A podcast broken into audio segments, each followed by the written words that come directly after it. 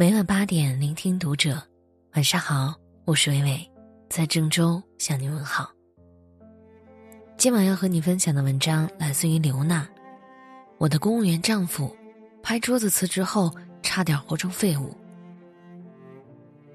我永远记得，二零一五年五月，方程辞职之后推开家门，一把抱住我，异常兴奋的样子。老婆，我不干了，我自由了。你等着，不出五年，我一定让你们娘俩过上好日子。如今五年的时光一晃而过，我们的孩子都念小学了，我的眼角开始长出皱纹，我们双方的父母相继病倒。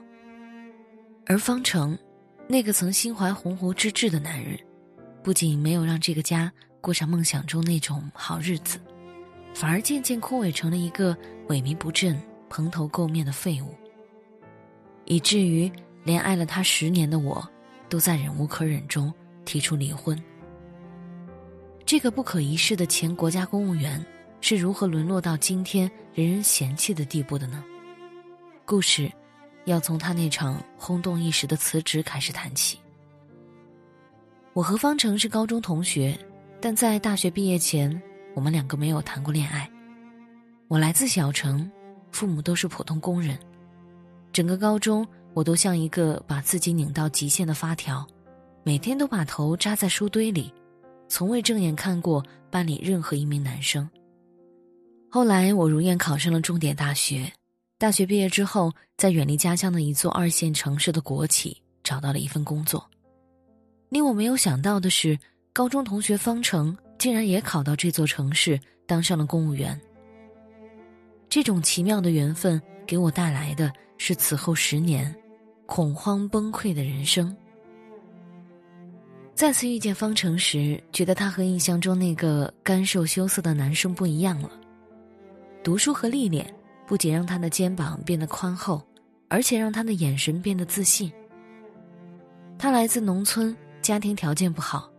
我们走到一起之后，我的父母不同意，理由是他家里穷。我觉得穷不是一个人的错，我们都还年轻，只要一起努力，终归可以过上自己想要的生活。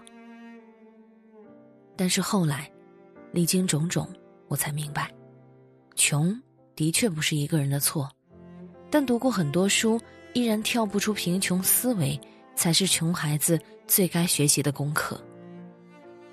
我们裸婚，婚后两年才要了宝宝，那时我们还住在租来的房子里。我们都想给孩子创造一个好的条件，所以孩子一岁的时候，我们东拼西凑付了首付，买了七十多平方米的房子。因为首付借了一些钱，我们又贷了不少房贷，看得出来方程的压力很大，但我并不害怕。我们俩的工作都非常的稳定，收入算不上高，也属于中等，只要好好干，慢慢努力，会越来越好。但方程不这么认为，不知道从什么时候起，原本阳光自信的男人变得脾气暴躁、戾气满身。因为太过较真儿，方程来来回回换了三四个部门，结果还是干得不如意。正因为他老是换部门，所以在二零一五年那场妇科竞聘中也落了选。竞聘妇科落选之后，方程对工作失去了激情，他动不动就把辞职挂在嘴上。我不满他的冲动，就算要辞职，也要先找到退路再说。我的话，方程根本听不进去。我在愤怒中第一次明白，自己嫁的这个男人是个矛盾体。他极其纯粹，又极其贪婪；极其脆弱，又极其固执；极其希望得到重用，又极其讨厌官场规则；极其想要实现自我价值，又自始至终活在别人的评价里。他这种无法自洽的分裂，导致了他后来悲惨的命运。二零一五年五月，因为工作中一件极小的事情，方程觉得科室主任故意给他穿小鞋，竟然跑到领导办公室拍了桌子，摔门而出，愤而辞职。那天他辞职后回到家中，一屁股坐在沙发上，大声地说：“我辞职了，世界这么大，我就不信没有容身之地。”我一眼看穿了他过于夸张的言辞下没有底气的灵魂，不好打消他的积极性。晚上孩子入睡之后，我问他：“你辞职了，准备干什么？”他说：“干什么都行。”他可以到同学的公司帮忙，可以做微商，还可以写文章。我一听，心里凉了半截儿。他说的同学的公司是没有注册的投资公司，做微商要靠朋友圈推销，他拉不下脸面。他是中文系毕业，但毕业这么多年，我没见他写过几篇文章。我小瞧了方程，因为辞职的第二天，他就写了一篇轰动全城的报文。辞职的第二天，方程在网上发了一篇文章，陈述自己这些年在体制内遭遇的种种委屈，遇见的各个坏人，直击行业不公，发在本地一个自媒体公众号上，很快传遍了朋友圈。这种帮体制内人诉说委屈，让体制外人看着解恨的文章，很容易引发共鸣，成为热点，但后患无穷。谁愿意信任一转身就把老东家卖了的人？谁又愿意雇佣辞职后就说领导坏话的人？我让方程赶紧删文，他不仅不听，反而马不停蹄地接受好几家自媒体的采访，在出名的幻觉里不可一世。他把自己推向险路却不自知，甚至还产生这样就会有很多人看见他的故事，被他的正义和勇敢打动，向他抛来橄榄枝的念头。事实证明，他不仅冲动，而且愚蠢。方程一时成为网红之后，倒真有几家公司和他谈过，但最后都谈崩了。不是人家觉得他不适合，就是他觉得人家没前途。而起初承诺他辞职就来上班的那个开投资公司的同学，没几天成了通缉犯，投资公司倒闭了，那家伙携款潜逃。等叫好的人看热闹的人相继散去，原本在体制的光环下。觉得朋友很多的方程，待喧嚣过去后，才发现自己孤独一人。辞职半年之后，他的工作还是没有着落。他嘴上说着不慌，要好好珍惜这来之不易的自由，但浑身散发的那种慵懒和颓废，让人看穿他的落魄和失意。我一个人扛起家里的所有开销，推开门看见葛优躺的他，难免有牢骚和怨气。但那时。我从来没有想过和他离婚。我们是贫贱夫妻，一起过过苦日子。只要他能放下架子，端正心态，踏实下来，我们的生活还有救。谁知道这时候他又被迷信洗脑，因为辞职后方程诸事不顺，在一个朋友的鼓动下，他去见了一个所谓的大师。他抛弃俗世中的一切责任，不顾一切的跟随大师，住在寺庙里，追随信仰。口口声声说着什么善和道，却把老婆孩子、父母孝道搁置一边，不管不问。我从来不反对一个人有信仰，但是对于一个已经成家生子的男人，最基本的信仰，不该是把家人安顿好吗？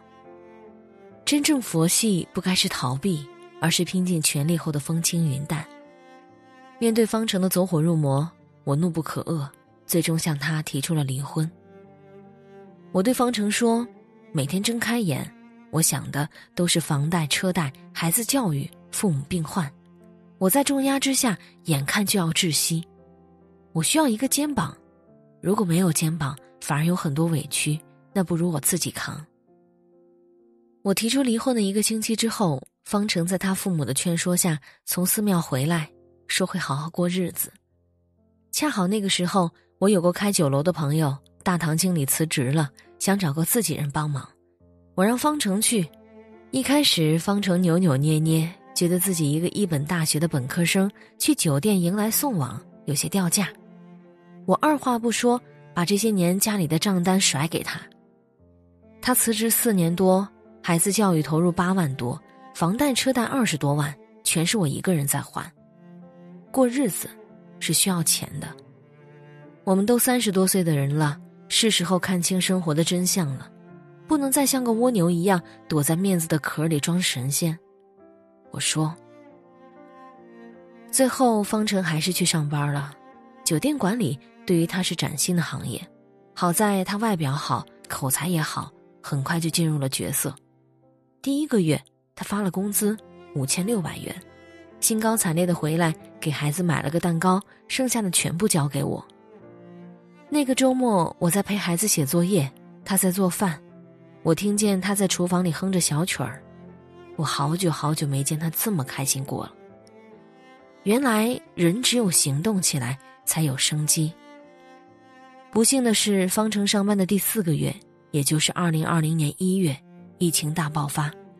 所幸的是，我那个开酒楼的朋友是个敢拼敢干的人。二月初开始，他决定险中求生存，为了让手下的四十多号员工有个活路，他把在同一座城市的凉菜熟食师傅请来，放下酒楼原来高大上的路子，专门做卖相精致、方便运送的熟食和小菜。通过网络订单平台薄利多销，专供外卖。他们四个人，两个师傅做菜，老板朋友和方程专送外卖，全副武装，戴好口罩，做好消毒，也受到不少的刁难，但依旧开启了疫情期间的求生之路。由于他们酒楼原来口碑就不错，这次疫情期间推出的菜品廉价实惠，好吃不贵，还免费送上门一下子在平台上火了起来。过去的四十多天里，方程每天五点多起床，深夜十二点才回来。颓废太久的他，不仅通过劳动在疫情期间挣得了不菲的工资，而且凭借突围保住了四十多名同事的饭碗。他在极大的成就感和满足感当中变得稳重有力、成熟自信。如今国内疫情稳定住了，酒楼也开张了。昨天方程去上班的时候，我问他：“现在各行各业都不景气，你怕吗？”他理了理领带说：“怕啥？最难的时候咱都能挣住钱，更何况是现在。”我忍不住又问他：“那你原来的同事和伙计要是碰见你，你觉得丢不丢人？”他打趣道：“啥丢人不丢人？只要能给你们娘俩挣钱，把日子过好，我不要脸了。”我双眼一热，趁他弯腰穿鞋的时候亲了他一下。五年了，这个男人活过来了。他冲动辞职，心怀抱负，四处碰壁，自暴自弃。在最绝望的时候，我一度想要离开他，但是他穷孩子不认命，能吃苦，总善良的本性，最终还是让他在压力和责任中选择了重生。也就是从那刻起，他才真正成年。找到了属于我们这类人的信仰。没有生在罗马的孩子要学会赶路，没有伞的孩子要拼命的跑，没有权势的男人要活出自己的滚烫。而一个普通人最可贵的地方，就是用勤劳和朴素结出的食粮，把家人安放。谨以此文，献给那些曾经迷茫终将清醒的人们。感谢作者刘娜，我是伟伟，我站在原地，等你回来。